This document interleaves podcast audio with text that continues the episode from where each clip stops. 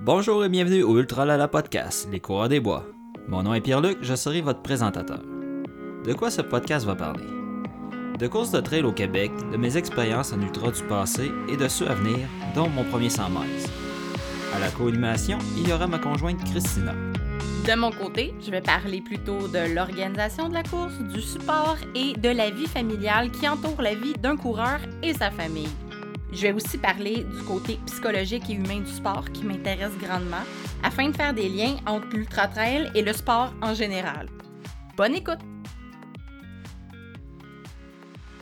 Euh, Salut tout le monde, Euh, aujourd'hui c'est un épisode euh, qu'il faut avoir écouté un autre épisode pour pouvoir Oui, comprendre. si vous n'avez pas écouté l'épisode Mon premier trail, arrêtez-vous maintenant et allez l'écouter, puis après ça, vous ferez la suite Et logique. écoutez tous les autres épisodes aussi. Oui, oui, ça, ça va de soi. Euh, en passant, mettez-nous 5 étoiles sur Apple Podcast, ça nous aide beaucoup. Avoir de la Avec- visibilité puis à des- ressortir. Oui, exactement, avec des beaux commentaires, c'est toujours apprécié. Euh, Aujourd'hui, on reçoit encore Bernard, qui est là, il a présentement fait son premier 50 km hier. Bonjour. Comment ça va, Bernard? Euh, si on s'était parlé hier à la même heure, j'aurais pas pu répondre parce que j'avais même euh, perdu la voix d'épuisement. Euh, mais euh, je suis très content parce que c'est probablement un des premiers signes de la grande forme physique. Mais aujourd'hui, ça va étonnamment très bien. Donc, euh, la, Quand la reprise, récupération est Ouais. bonne, ça veut dire que ça a bien été. Euh, j'irai pas jusque-là. Je peux dire qu'aujourd'hui, ça va bien, mais je peux dire que hier, à la même heure, ça n'allait pas bien. Euh, J'étais très, très, très magané. L'expression est un déchet devait être assez. Oui, littéralement. T'as vécu ton meltdown de premier ultra. Oui, euh, on pourrait Meltdown, je pense que c'est la bonne, euh, la bonne appellation. Fait que bienvenue dans le, le- le- le club select des ultramarathoniens. Oui, sur les ça? fesses. Moi, j'ai fait 50.0 km, pas, un- pas 100 mètres de plus. Donc, euh, je voulais le titre, mais je voulais pas faire un pas de plus. Donc, euh, je me suis arrêté à 50. C'est c'est quoi le premier mot qui te vient en tête en pensant à tout ce que tu as fait hier? C'est-tu, euh, mettons, euh, fierté ou difficile, des difficultés ou Je dirais, pour être honnête, ce serait longueur. longueur? Donc, c'est pas un mot très positif. J'aimerais. Non, mais, mais je, je pas, le pas comprends. parce que j'ai pas aimé ça, mais euh, le, le sentiment qui, qui m'habite euh, aujourd'hui. Ben, aujourd'hui, déjà, ça va mieux. Puis là, je commence à voir les côtés positifs. Là, mais hier, c'est. euh, quand j'ai texté ma conjointe après la course, euh, bon, mon commentaire, c'est c'était long en trois petits points.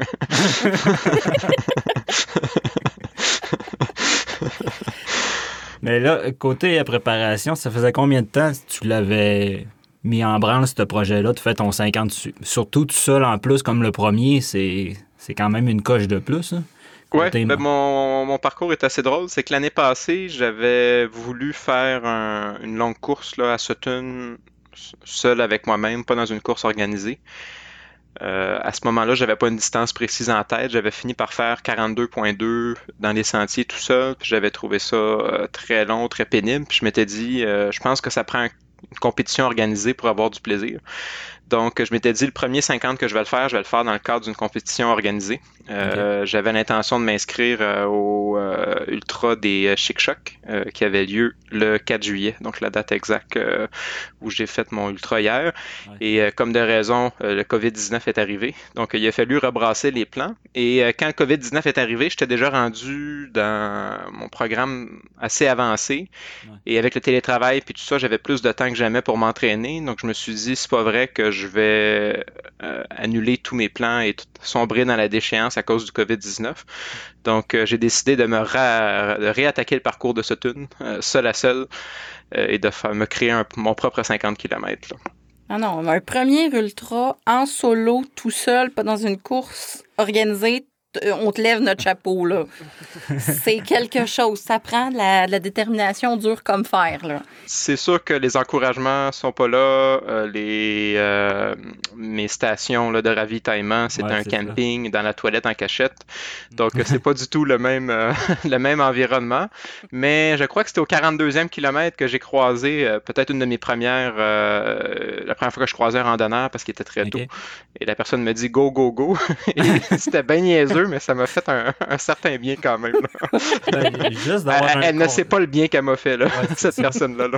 Juste d'avoir un contact humain, des fois, ça te remonte l'énergie, ça fait du bien. Puis, tu sais, quand on prend dans quoi que t'es, même si ça le fait pas elle-même, là, parce que c'est ça, les ravitaux constants dans, un, dans une course organisée, ça te permet de voir du monde, de jaser du monde. Puis aussi, la course organisée rassemble des coureurs ensemble. C'est physique. Donc, à un moment donné, tu croises du monde. Parce que des fois, juste de chioler un ravito, on dirait que ça fait du bien, puis t'es prêt à repartir. C'est comme le méchant est sorti, là, je peux continuer. Mais en étant tout seul, ça te tourne dans la tête tout le temps, puis il n'y a personne que tu peux évacuer ça. C'est ça, tes downs sont down tout seul. sont seuls. Par contre, il y a un côté des. Euh, moi, j'en avais un ravito en fait dans ma course. Par contre, le fait d'avoir le ravito comme une marque psychologique où tu peux t'arrêter, puis tout ça, ça restait quand même. Donc, même si c'était tout seul dans une toilette en cachette, euh, il y avait quand même euh, le sentiment d'avancer vers ça qui m'aidait à avancer. Ah oui, c'est sûr. Mais là, ton parcours avait l'air de quoi finalement? As-tu fait un mélange asphalte ou c'était une boucle ou deux boucles? Comment tu organisé ton compte? Donc, euh, ben, c'est ça. Moi, la, vu que c'était une course de 50 km tout seul, euh, il y avait un aspect sécurité à gérer, un aspect euh, ravito, puis un aspect aussi, moi je suis à Sutton, le chalet est déjà situé en montagne, donc il y a un aspect dénivelé que j'essayais de gérer pour faire une course qui restait humaine aussi, parce que si je fais tout mon kilométrage dans la haute montagne, je vais finir un dénivelé épouvantable. Donc, je m'étais fait un parcours euh, qui incorporait, euh, je, partais du chalet, je descendais jusqu'au village. Donc, le sentier qui part d'ici, qui va au village, c'est en forêt, mais il y a du dénivelé, mais un, peu plus progressif qu'après ça quand tu montes en montagne. Donc, je commençais avec une loupe euh, au village, un, peu plus tranquille, à peu près 200 mètres de dénivelé positif là, sur, sur 9 km. Et après ça, j'allais faire le reste du parcours là, de, dans la montagne. Donc, pour m'aider psychologiquement. je m'assurais de passer à peu près jamais à la même place. Donc, euh, c'était un genre d'aller-retour, mais au lieu de passer par les mêmes chemins, je passais par un chemin parallèle qui était soit plus haut, soit plus bas en montagne. Ce qui fait que dans mon 50 km, là, il y a peut-être un 12 km que j'ai repassé à deux fois à la même place. Là. Tout le reste, c'était du nouveau à chaque fois, euh, ce qui aidait beaucoup. Puis euh, d'un point de vue logistique, donc c'était à peu près une deux boucles de, 25, là, je simplifie. Euh, j'avais planifié euh, arrêter à un camping qui, est au 25, qui était à l'autre extrémité, euh, le camping Utopia, pour aller faire un, ravitaillement en eau. OK. Non, mais c'est ça, ben c'est bien parce que dans le fond, tu avais, c'est ça, prévu un peu, tu sais, les côtés plus dangereux, plus difficiles. Tu l'avais planifié pour pas avoir de troubles. C'est, vraiment bon parce que en course, tu t'as beau être dans le milieu du bois, ben il y a du monde qui savent que tu es dans le milieu du bois. Mais quand tu es tout seul, euh, la sécurité est primordiale, puis euh, c'est bon que tu ouais, ça, Si t'étais mal pris, au moins tu avais ta sortie de secours. Euh. Ouais, puis tu sais, on se cachera pas, là, Sutton, c'est quand même assez fréquenté. Donc, il y avait toujours l'assurance que si je perdais connaissance en plein milieu du sentier, je me dis qu'en dedans d'une heure ou deux, il y aurait quelqu'un qui aurait fini par passer puis qui m'aurait qui m'aurait trouvé. Qui aurait arrêté ta Garmin. Oui, en plus j'avais une alarme avec la Garmin, puis j'avais évidemment mon cellulaire dans, mon dos. Il était fermé, euh, mais si jamais j'étais dans le trouble, j'avais le moyen de communiquer. Puis vu que tu es en altitude, le réseau cellulaire est quand même surprenant dans le coin. Oui, effectivement. Donc, euh, on parle de sécurité. Là. Moi, ce qui a été un, item critique hier, c'était l'approvisionnement en eau. Oui. Euh, je suis parti à 3h30 du matin. Donc, euh, comme vous le savez, là, hier, il faisait très, très, très chaud. Donc, j'avais planifié un départ très, très tôt pour éviter la chaleur. Euh, donc, la première boucle de 25 s'est faite assez bien. Mais dans la deuxième boucle de 25, j'en suis venu à manquer d'eau une de mes deux petites gourdes, il y a un trou que j'ai remarqué dans un des plis, donc elle perdait ah un peu d'eau, puis ce qui faisait que mon litre d'eau est devenu plus un 750 millilitres d'eau. Euh, donc, il a fallu que je rajoute un, petit détour par le chalet à un certain moment pour aller me réapprovisionner et repartir. Ce que je recommande à personne, parce que pour moi, le chalet, c'était ma ligne d'arrivée. Donc, arriver à ta ligne d'arrivée quand il te reste 5 km et que tu es à moitié mort, euh, le petit diable qui, t'appelle à l'arrêt, il, est très fort. Mais c'est comme le QMT, la différence entre la 80 et le 110. ils partent comme en même temps, mais le 80, ils fourchent en bas de la montagne, ils vont à ligne d'arrivée, puis toi, le 110, mais tu passes au ravito puis tu montes la montagne. Ouais, tu montes un kilomètre vertical pour, pour fêter ça. Ça, c'est cruel, là. Oui, ça. trouvé rough, là la question qui tue d'aujourd'hui, est-ce que la longue distance, ça a été comme une révélation pour toi ou un choc? Est-ce que ça tente d'augmenter tes distances, d'en refaire d'autres? De, C'est une bonne question que je me pose moi-même. Euh, l'année passée, j'avais fait un 42 en montagne qui avait été qui avait mal été, j'avais trouvé très long. Puis là, je me disais toujours, est-ce que j'ai pas aimé ça parce que j'étais pas assez entraîné ou j'ai pas aimé ça parce que c'est trop long puis, euh, puis c'est pas fait pour moi. Là. Donc, c'est un peu la question que je cherchais à, répondre euh, aujourd'hui. Puis, euh, dans le cadre de ma préparation, j'ai eu quelques blessures qui ont fait que je me suis peut-être pas entraîné autant que je le voulais. En entraînement, j'avais jamais dépassé la, la barre du 30 km. Donc, j'avais pas fait plus que 30 km depuis, euh, depuis l'automne dernier. Puis, on, dirait que moi, euh, jusqu'à 30 km, je suis en zone plaisir. Puis, passer 30, Puis là, je parle en montagne, hein, sur route, vers 42, ça prend 3 heures, 3 heures et demie, ça va vite. Là. Euh, en montagne, faire 30 km, c'est 3, euh, c'est 4, 5, 6 heures, là, selon le dénivelé. Là. Donc, c'est quand on tombe dans la zone de passer 30 km là, que, qui, est, qui, est, qui, est, plus difficile. Puis hier, moi, c'est entre 30 et 40, j'étais dans une des parties les plus accidentées du parcours. au moment où l'énergie commençait à diminuer. Donc, ça, a été un, défi, euh, mais je focusais un peu sur, euh, puis ça c'est un peu Perlic qui me le disait, mais aussi d'autres livres que j'ai lus sur la trail, que quand tu es dans un down, euh, faut que tu gardes en tête le fait que ça finit par passer un down quand tu fais une épreuve tellement longue que les downs peuvent avoir une durée euh, qui, se termine. Donc, j'ai gardé ça en tête. Puis effectivement, la magie, là, du, il y a des hauts après les downs, s'est produit dans mon cas. Euh, donc, à partir du 40e kilomètre, peut-être parce que là, j'avais l'espoir, j'étais porté par l'espoir que le 50e s'en venait, aussi par le fait qu'à partir du 40e, j'entamais une longue descente vers, vers le chalet. Euh, mais ça l'a passé. Donc, euh, le moment de misère où je me demandais ce que je faisais, ou euh, c'était plus euh, de la, de, la, marche du condamné que de la course. Ouais, c'est la marche de la mort à la fin. ouais, marche de la mort, là, ça, porte bien, ça porte bien son nom. Mais ce qui m'a fasciné, c'est qu'après une marche de la mort, tu peux courir après. Donc, oh moi, à Mané, oh je, je, je, marchais littéralement à 15-16 minutes du kilomètre là, dans la partie accidentée. Puis après ça, j'ai réussi à refaire du 6-37 minutes là, euh, dans, dans, la descente. Euh, j'ai eu d'autres problèmes que je peux vous reparler après, mais de 40 à 50, au moins, le, le, le moral était, était, de retour. Ben, c'est surprenant, justement, quand tu as un gros down, puis là, tu te mets à marcher, puis c'est lent, puis tout ça, mais maintenant, c'est ça, tu pognes un, il y a une petite affaire qui va te rendre positif, puis là, hop, tu reverses ça positivement, puis là, tu recommences à courir, puis on dirait que tes jambes redeviennent correctes, puis c'est comme... J'avais besoin de ça pour pouvoir progresser après plus vite. Des fois, c'est ça, t'as pas le choix de passer par là pour pouvoir finir plus fort. Non, mais l'épreuve aussi, tu sais, de la longue distance, l'épreuve est tellement longue que c'est impossible que tu vives pas de down. Tu sais, sur une distance, même sur une épreuve que tu fais un marathon sur route qui dure 3 heures, 4 heures, tu vas avoir des petits downs, mais l'épreuve est pas assez longue pour que tu ailles deep, deep, deep. Mais là, on, plus tu rallonges l'épreuve, plus le temps joue aussi, là. Ça fait toute une différence, là. Mm. Parce que mes dons, c'est aux 4 heures. Oui.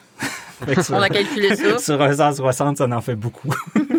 ben, c'est à peu près ça. Je dirais que c'était ma, ma, ma, Non, non, moi, c'était quatrième heure, ça allait encore. C'est cinquième heure, à peu près. 5, hein? Ouais, entre la 4 et la 5. 5 à 7 heures. Quand même deux heures dedans.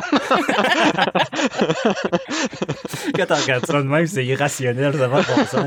Puis en même temps, tu sais, t'es comme. Ben, sur le total de la course, c'était pas tant que ça, tu sais. Mais c'est ces moments-là que tu te rappelles le plus à la fin. C'est pas les bouts que ça allait super bien, c'est ceux-là qui ont été vraiment mal. La fois que tu t'es planté sur une roche stupidement parce que tu l'as pas vu, parce que tu regardais ta montre ou des trucs comme ça.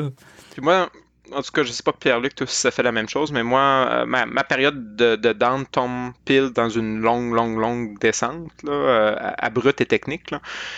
Euh, en montée, ça allait, parce qu'en montée, j'ai un rythme, puis de toute façon, la, tu peux pas aller une montée très rapide versus une montée lente, un ou deux minutes de différence. Là. versus quand tu es en forme puis tu descends vite, ça peut descendre assez rapidement. Là. Versus, là, moi, j'étais tellement en, douleur, euh, puis je commençais à avoir un, peu mal aux pieds puis tout ça, là, que la descente, même la descente était très, très, très lente, là, ce qui euh, me rendait encore plus down. Parce qu'en breakant en plus en descente, c'est encore pire. C'est plus encore plus musculaire que ça devrait l'être. Fait que c'est encore plus difficile à descendre. Mm. Quand je dis descente, c'est descente à pic. Quand, dès que je suis en descente basse, là, j'étais capable de courir sans problème. Mais descendre à pic, quand tu tombes en état de grande fatigue, là, c'est, c'est là Ouais, que c'est- je- j'étais con- quand il y avait des montées, j'étais content parce que ça me donnait un break. Euh, c'est- c'est- Avec la fatigue, la concentration, les descentes deviennent de plus en plus difficiles aussi. Mais oui, parce que, tu sais, c'est des roches, des racines. Puis là, ben, tu sais, t'augmentes ta vitesse. Donc, tu sais, la concentration a besoin d'être là, mais maintenant, t'es plus là. Ça, tu sais, c'est... Moi, je m'en, Et tu- je, m'enfargeais les, les pieds. J'ai, j'ai des ampoules, mais pas des ampoules de frottement comme d'habitude. Moi, j'ai des ampoules sur le devant des orteils. à des- Quand je, Oui. je me suis cogné l'orteil très fort Ça sur des racines ou des roches à plusieurs reprises. Là. Donc, euh, à quelques reprises, là, j'ai lâché des, des gros sacres. Là. As-tu des bobos de course?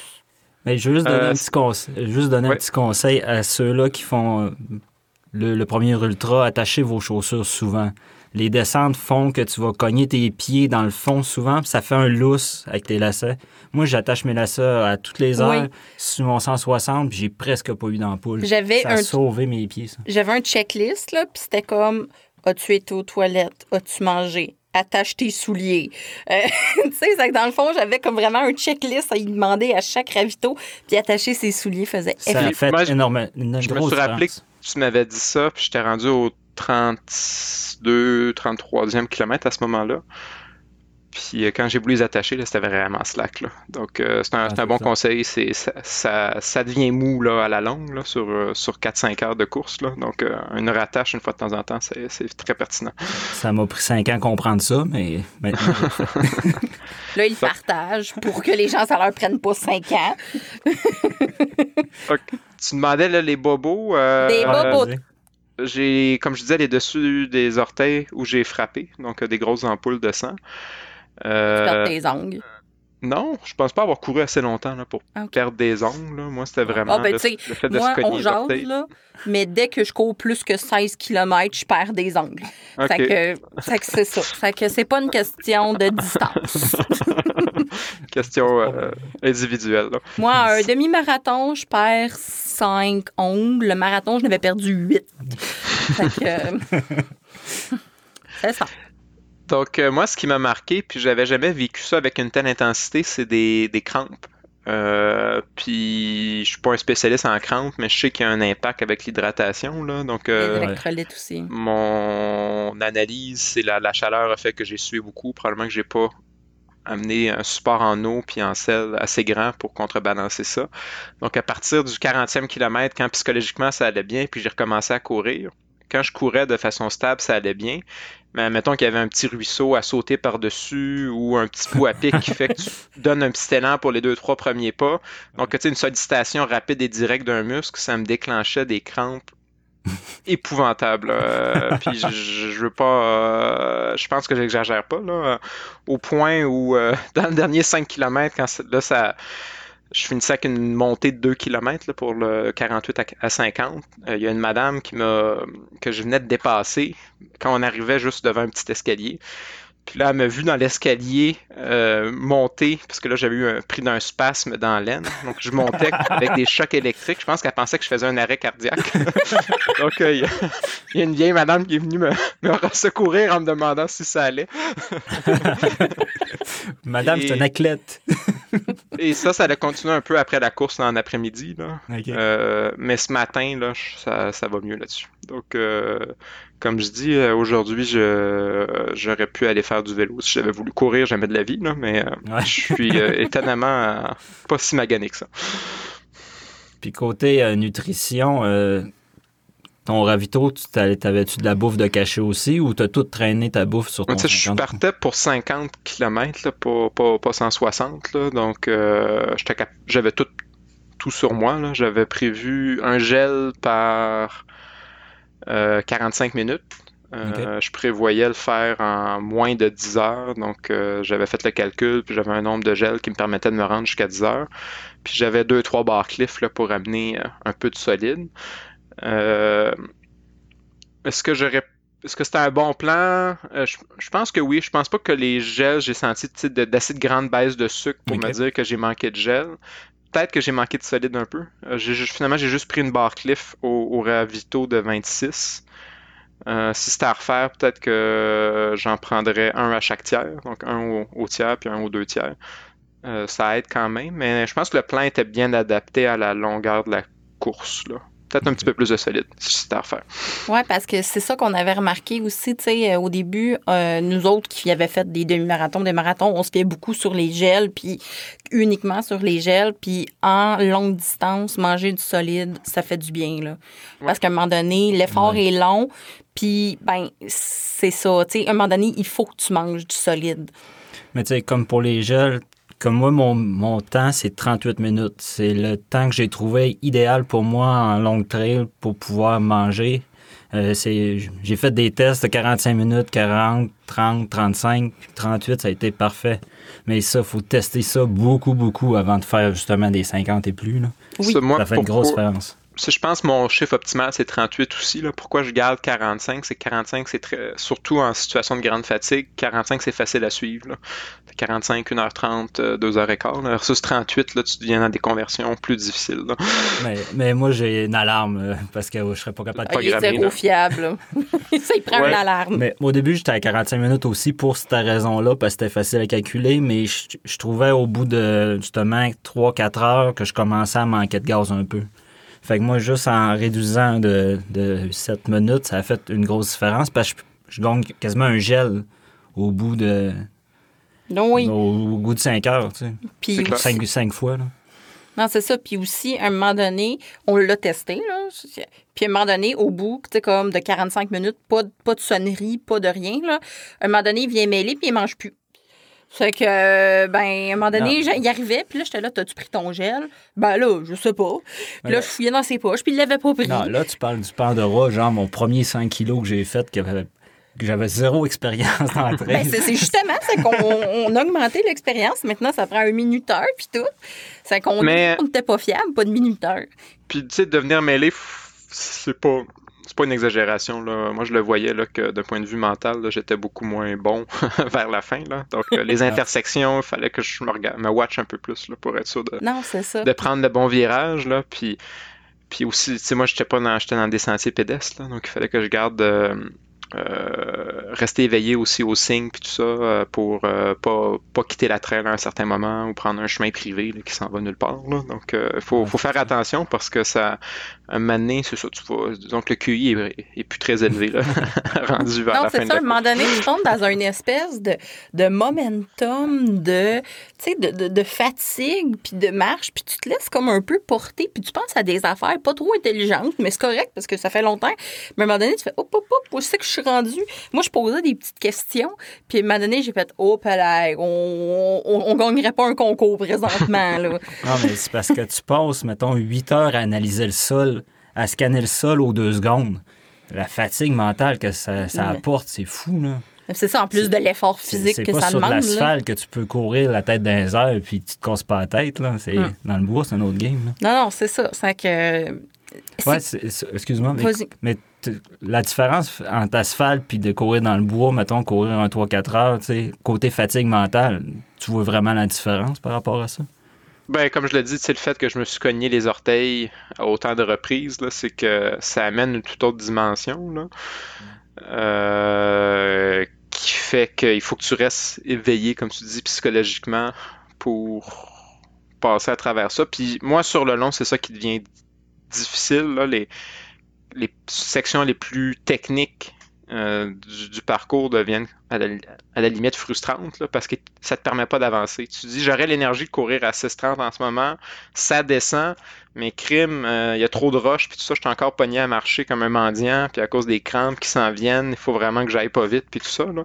Donc ça amène euh, ce ce combat-là là, contre, contre le sentier, puis le- ici, c'est l'endroit où je m'entraîne. Puis des fois, je sais que ces sections-là, plus en forme, j'ai fait en courant. Puis là, j'ai faisais à 15 minutes du kilomètre. Donc, je me disais, c'est pas juste parce que c'est technique. Là. Mon point, en temps normal, ça, tu le fais tout à fait normal. c'est parce que là, les muscles sont plus là.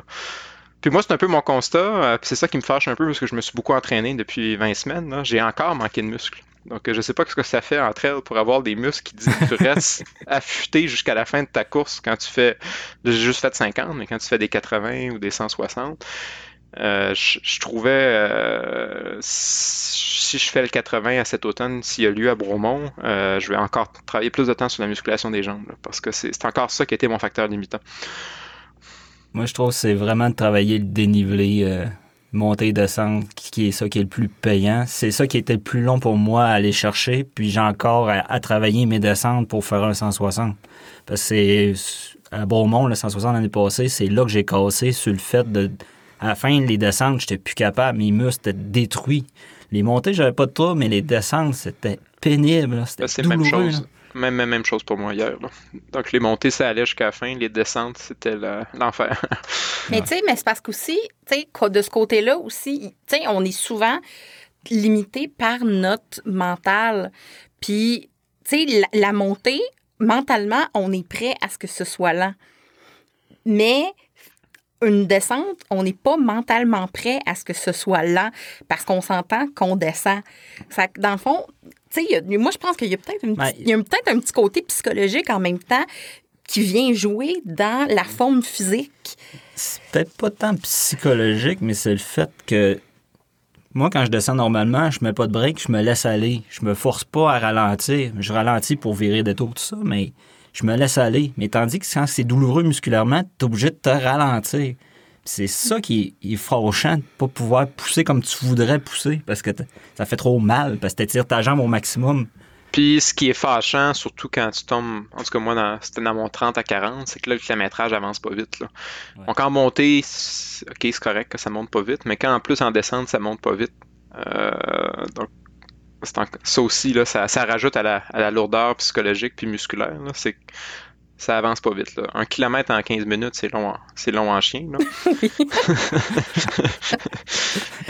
Mais c'est ça, c'est dénivelé, comme tu dis. Là. Euh, je pense que j'avais pris un parcours particulièrement dénivelé. Là. Ça faisait 2450 mètres de dénivelé positif là, sur 50 km. Ah, Donc, euh, ça, c'est parce que j'ai fait mon petit détour par le village. Là. Sinon, je pense que ça se serait approché du, près du 3000. Là. Donc, c'est ça avait pas beaucoup, pas beaucoup de plats là-dedans. C'était costaud. oui. Oui, parce que Bromont, le 80, il est 3500. Non, c'était costaud. Là. Non, c'est ça. Tu t'es pas rendu la tâche facile, mettons. Non, non, exactement. Moi, je le vois à l'entraînement. J'habite à Montréal, puis je suis souvent à Sutton. Euh, euh, la même distance euh, au Mont-Royal versus Sutton, ça me prend 30-40% moins de temps sur le Mont-Royal. Pourtant, tu es encore en montagne, tu es encore en forêt, mais c'est un dénivelé beaucoup plus progressif. Donc, un dénivelé progressif, tu peux courir quasiment en montant, puis en descendant, tu vas très très vite. Euh, quand c'est prononcé, tu marches en montant et en descendant. Donc, c'est là que ça devient long. non, c'est ça. Mais tu sais, la scientifique en moi dit qu'il devrait avoir des études sur l'impact psychologique de la descente versus la montée, tout ça. Mais ça, c'est encore une fois mes rêves de licorne puis mes idées dans ma tête de, de, de personnes qui aiment trop les recherches. Est-ce que, dans le fond, ça a été quoi ton, tu dans le fond, ton top high de toute, ton, de toute ta trail puis ton bottom low? Tu sais, vraiment ton, ton, ton niveau le plus haut, comme dans le fond, que tu dis, ah ouais, c'est vraiment ça que ça a été le plus top. Puis vraiment, ton, ton niveau le plus bas, c'était quoi, genre? Comment t'as vécu ça? Mais je pense que dans un monde normal, j'aurais dit la ligne d'arrivée, c'était mon, mon top euh, à cause de l'adrénaline, les gens, puis la ligne. Moi, ma ligne d'arrivée, c'était rentrer au chalet, puis j'étais tout seul, puis il faisait chaud. Donc, euh, mon top, ça a été le départ. Euh, je suis parti avec la frontale dans le noir après 15-16 semaines d'entraînement, top shape, puis je courais assez vite à ce moment-là. Donc, euh, à ce moment, puis je chantais que je, savais là, depuis le début que j'allais le finir. donc, je me suis dit, je le finis en rampant, mais je vais le finir. Donc, à ce moment-là, j'étais, j'étais bien heureux de, mon entraînement, puis heureux de prendre euh, ce, départ-là. le bottom, je l'ai pas mal dit, là, au 30e kilomètre, quand j'étais dans la section technique, à pratiquement ramper. Euh, l'avantage de mon parcours, c'est que l'abandon n'était pas possible. À ce moment-là, j'étais à peu près au point le plus éloigné du chalet qu'il y avait dans tout le parcours. Donc, il n'y avait aucun moyen pour moi d'abandonner parce que j'étais condamné à rentrer au chalet dans tous les cas. Donc, euh, ça, c'était un des avantages de mon parcours. Et de la trail. Je me demande, ça mettons sur route avec une ambulance à côté qui me dit Hey, on te fait un lift, euh, puis on te ramène à ton auto. Peut-être qu'à ce 35 km-là, j'aurais été preneur pour cette offre-là. C'est ça. Est-ce qu'à un moment donné, pendant ta trail, si jamais tu avais eu la chance d'abandonner, tu aurais abandonné? Ça aurait été tentant. Je pense que non, parce que j'étais vraiment. J'avais le goût de vivre seul 50 km puis d'avoir ça derrière moi. Puis je me disais, même si ça va pas vite, tant que tu avances, tu te rapproches de la ligne d'arrivée, même si ça va pas vite. Ouais, même Donc, si euh, je marche, pense que j'aurais refusé l'offre, mais ça aurait été tentant à ta parouette. Que- Avec la voiture une- balai en arrière qui ramasse le monde, là. Surtout dans, tu sais, dans mon cadre à moi, c'est une course tout seul dans le bois, pas grand monde au courant. Je veux dire, j'aurais pu annuler. Personne s'en serait rendu compte. J'aurais pu. c'était Mais vraiment, tu sais, c'était euh, tout seul avec moi-même. Mais je sais que je suis exigeant envers moi-même, donc euh, moi, je me serais, je m'en Ouais, serais c'est ça. voulu. Je serais pareil. Si je dis que je fais cette journée-là un 50, faut- c'est une promesse que je me suis faite à moi-même, c'est encore pire. Tu faut... Sinon, je vais être shame sur moi-même, ça n'aura pas de bon Exact. sens. Mais tu sais, je trouve c'est ça qui est beau dans le monde, tu sais, de la course de trail, puis dans le monde de la course, tu sais, puis du sport, c'est si tu le fais pas, puis que tu, tu- tu sais, dans le fond, t'aurais pu ne pas le faire vraiment ou pas au complet, puis on l'aurait jamais su, il y a personne qui l'aurait jamais su. Toi, tu l'aurais su. Puis, tu sais, ça t'aurait fait mal en dedans. Mais c'est ça. Si tu fais pas tes trainings, si tu fais pas tes courses, si tu triches, ben, tu sais, c'est comme t'es pas bien avec toi-même. Ouais, tu là. triches envers toi-même. Ben, c'est ça. C'est toi-même qui triches, là. Exact. Fait que, euh, ah non, c'est ça. C'est... En tout cas, t'as, t'as toutes nos, nos félicitations parce que 1,50 tout seul, costaud, dans le bois, euh, dans la chaleur, euh, c'est, c'est, c'est impressionnant comme premier ultramarathon. euh, très impressionné. L'aspect chaleur, c'est un gros défi, là. Ça, Oui. Mettons, à- je suis content que ma prochaine grosse distance, si elle a lieu, va être à l'automne. Donc, euh, je crois qu'après ça, de la pluie à 2 degrés, je sais que c'est un, au- un autre, un autre type de défi, là, mais courir à, à au-dessus de 30 de facteur d'humidex puis de manquer d'eau dans la forêt, ça, c'est vraiment pas cool, là. Ah, je, prends le 2 degrés à l'appui n'importe quand comparé à 35 degrés. Ça, c'est c'est sûr et certain. Est-ce que, dans le fond, t'as- tu sais, est-ce que aujourd'hui, assis chez vous avec, comme le recul, tu te dis comme, moi, je- je- c'est quelque chose que je veux vraiment revivre, que je veux approfondir. C'est vraiment quelque chose, je veux me rendre jusqu'à 160, je veux me rendre jusqu'à 200 euh, euh, kilomètres. Tu sais, vraiment, je veux continuer dans longue distance. Ou si vraiment tu te dis comme, ben, tu sais, je suis plus comme courte distance, moyenne distance, ou tu le sais pas, ou, tu sais, il y a du monde qui, qui le savent, comme Pierre-Luc, ça a vraiment pas pris de temps avant qu'ils disent comme, moi, je vais faire des 200 miles. C'est, je suis faite pour ça. fait encore. Mais on y réfléchit quand même. Ouais, là. On en parle très, très, très, trop souvent. Mais, tu sais, c'est ça. Il y en a qu'on dirait qui sont comme nés pour faire de la longue distance. Puis, tu je me rappelle, après ton premier 80, t'as fait, je peux pas croire que faudrait que je refasse deux fois la boucle. Oui, c'est ça, c'est là deux ans. Je finis le 80 de Beaumont, puis j'ai des ampoules sur les pieds comme c'est pas possible. J'ai mal partout, je suis détruit. Puis mon plan, c'est de m'inscrire au 160 en avril pour pouvoir le refaire un an après. Puis c'est comme, comment je vais faire? Je comprends même pas comment quelqu'un peut starter du 80 pour continuer de nuit. Mais déjà, le lendemain, t'étais comme, ah ouais, c'est faisable. Mais j'ai été des mois à calculer. Ouais. Elle fait des calculs sur mes feuilles. OK, si je fais ce ralenti-là, je peux-tu gagner de l'énergie? Euh, J'ai viré dans ma tête de toutes les façons possibles. Et finalement, on n'a jamais répondu à la question, excuse-moi. on est parti une ballonne ici. Euh, c'est long. c'est pas pour tout le monde, définitivement. Là, je pense que tu tombes dans une autre catégorie d'épreuves.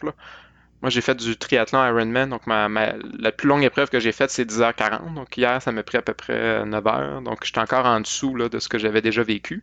Mais le contraste est intéressant. Quand j'ai fait l'Ironman en, en 10h40, je m'entraînais 20 heures semaine. En ce moment, je pense une dizaine d'heures. Donc, euh, j'ai fini beaucoup plus magané hier que j'avais fini au Ironman. Puis c'est pas parce que la trail c'est plus difficile que le triathlon, euh, c'est parce que j'étais moins entraîné. Donc, euh, est-ce que Mais je peux avoir de l'intérêt pour une distance plus longue? Oui. Après ça, est-ce que j'ai de l'intérêt pour toute la préparation que ça prend pour arriver dans la forme physique qui te permet de faire plus long? Euh, c'est la question que je me pose des. C'est que là, mettons, euh, je t'inscris au 80 à Bromont. Euh, si je suis le même programme que j'ai suivi, mais axé sur le 80 plutôt que le 50, dans les pics, dans les semaines de pic, il va falloir que je cours un autre 50 km, puis le lendemain faire un 20 km de plus. Là. Donc le 80 comme tel m'intimide pas tant. Moi, c'est le 12 semaines avant le 80 avec la préparation qui est requise. Euh, peut-être parce que j'ai des programmes trop intenses aussi. Euh, donc, euh, c'est ça, mais. mais ce qui est intéressant, c'est qu'hier, j'aurais dit non, je veux plus rien savoir. Puis déjà aujourd'hui, je pense un peu à la nostalgie à ma journée d'hier en montagne où j'ai quand même vécu des beaux moments. Donc, y a... Ben, c'est des petites aventures, là, tu sais. T'es parti tout seul dans le bois pendant 8 heures, tu sais, c'est cool, là. Il n'y a pas grand monde qui peut se vanter de ça, là, tu sais. Ah non, c'est. Dans, dans ce monde moderne-là qu'on vit, là, tu sais, d'aller courir dans le bois 8 heures de temps. Pas de cellulaire, pas pas d'interaction électronique, pas de. Tu sais, juste du. Tu te gères toi-même, tu sais. Faut que tu sois 9 heures à te gérer toi-même. Mm. Puis moi, mon premier randonneur, j'ai croisé au 26e kilomètre. Euh, avant ça, par contre, je me suis fait attaquer à quatre reprises par des perdrix, un peu comme euh, Pierre-Luc dans le parc de la Mauricie euh, il y a deux semaines. Mais... Une dinde sauvage. Où c'était rendu, j'étais nerveux à chaque fois que j'entendais des ailes vibrer, je me mettais à courir plus vite puis à faire c'est vraiment pas cool. On l'avait pas compté. On l'avait pas compté dans notre épisode, mais on est, on est justement au parc de la Jacques-Cartier. Ah non, parce qu'on a enregistré le samedi, puis ça s'est ah passé le dimanche. Ah, en passant, ouais, c'est ça. Euh, on était courir un 26, 26 toi, t'étais fait 28. Euh, puis ça, on est en train de monter le, la traîne des loups. Puis j'entends brasser dans le bois, mais pas marcher. Ça c'est un bruit de quelqu'un qui m'a quelque chose qui m'attaque. fait que là, je crie à Bernard. là, cool, il y a quelque chose qui nous attaque. bon, juste ça attaque, ça attaque, ça attaque. tu sais, quand tu sais pas c'est quoi, euh, tu cours tu checkeras après, là. C'est à peu près ça, là. Donc, moi, ça m'est arrivé, cette attaque-là, je l'ai vécu à quatre reprises, à quatre endroits différents. Au point où à la fin, je, savais reconnaître les habitats optimales pour la perdrix. Donc, dès que je chantais Oh boy, ça c'est un bon spot pour un nid de perdrix, je devenais nerveux de me faire attaquer par une perdrix. Donc, début juillet, fin juin, rappelez-vous, c'est la date où les perdrix donnent naissance. Donc, les sentiers peu fréquentés. C'est dangereux parce que les perdrix sont très territoriales. Bernard, spécialiste de la perdrix. oui, hier, j'ai eu un bon échantillon du comportement de la perdrix en, période de, nidification. Fait que là, vous commencez à être bon avec les animaux sauvages. Toi, t'avais croisé quoi, un porc-épic? Ouais, j'ai failli piler sur un porc-épic cette fin de semaine-là. Oui. Parce que je me suis tourné, je suis avec mon père, puis il dit Attention, porc-épic, j'avais, j'étais à trois pieds de piler dessus. Fait que c'est ça. fait comme d'habitude, quand c'est bâton, le temps qu'il réagisse, qu'il se tasse la traîne. Un porc-épic, on genre, c'est pas l'animal le plus dynamique, là. C'est que. Euh, ça... Il traîne son armure, il est pas stressé. Non, c'est ça. c'est assez chill comme animal. c'est moins agressif qu'une dinde sauvage ou une perdrix. Je savais pas qu'une perdrix, ça peut être agressif. Ben, merci beaucoup d'avoir partagé ça avec nous. Euh, à chaud, là, vraiment. Ça fait comme 24 heures. Là. Donc, euh, c'est, le, le, fun d'avoir comme une impression de quelqu'un qui l'a fait comme là. Donc, euh, c'est peut-être que si on t'avait parlé hier, t'aurais dit plus jamais, moi, l'ultra, c'est fini, je trouve ça vraiment terrible. Mais aujourd'hui. on l'aurait pas entendu parler, il n'y a plus de voix. Ah, c'est vrai. plus de voix, puis je suis allé me coucher. ça, ça m'était jamais arrivé, même après l'Ironman, d'aller me coucher après une course puis dormir deux heures. Mais c'est de la bonne fatigue, par exemple. Ça dort tellement bien, t'es juste épuisé mort. Ouais, non, oui, non, cette nuit aussi, j'ai dormi une longue nuit. Là, donc, euh, ça va chercher quelque chose, euh, quelque part, là, de très, très, très, très profond, vu que c'est plus une, une épreuve sur la durée musculaire que cardio. J'ai vu ma fréquence cardiaque. je pense que ma moyenne, c'est 127. Là, donc, euh, c'est vraiment pas cardio. C'est ça, que, ma, conclusion. Là. En fait, c'est qu'à un moment tu vas tellement lent que, que c'est plus cardio. Mais, euh, ça, te permet de récupérer justement pour continuer de nombreuses heures. C'est ça qui est, ouais. qui est fun. Mm. Ben, merci d'avoir partagé ça avec nous. C'est toujours un plaisir. Puis, euh, ben, courez, amusez-vous, faites, la, faites du bois, euh, profitez-en. Là, on est dans la belle saison. Faites attention aux perdrix. Mais, euh, tu sais, c'est le temps d'expérimenter vos affaires. Même si la COVID a chié vos plans de course, même si tout ça, profitez-en. Sortez. Euh, puis là, on va avoir comme trois épisodes en trois semaines. Ouais, on... Ce qui est un spécial parce que là, c'est le timing était trop bon pour parler justement de ton 50 tout de suite après d'avoir fait euh, mon premier trail. Après ça, notre prochain épisode, la- après celui-là, c'est Jacques Aubin. Ouais. que, Épisode déjà enregistré, euh, discussion super intéressante sur euh, la philosophie de la trail, puis vraiment la philosophie de l'entraînement, puis du bien-être aussi. ouais. Donc, euh, super à- intéressant. Puis à la fin du mois, euh, ça devrait être l'épi- l'épisode pour l'Aricana. Ouais, parce que J'avais fait là- le 65 il y a quelques années, puis la semaine prochaine, on s'en, je vais essayer le 29. oui, Fait que, on va pouvoir en parler aussi. On va dans pouvoir le parler des épisode, réactions. Dans deux prochains épisodes. Fait que euh, merci beaucoup. À la prochaine, les coureurs. bye les coureurs!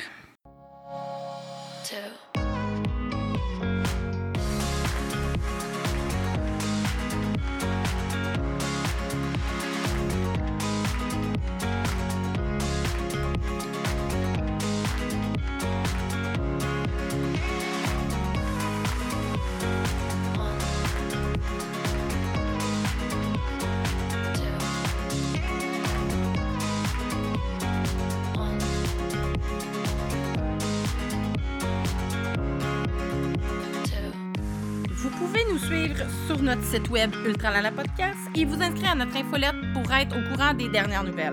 Je vous invite aussi à nous suivre sur Facebook et inviter vos amis à le faire, ainsi que sur Instagram pour voir toutes nos photos de course. Merci de votre écoute. À la prochaine!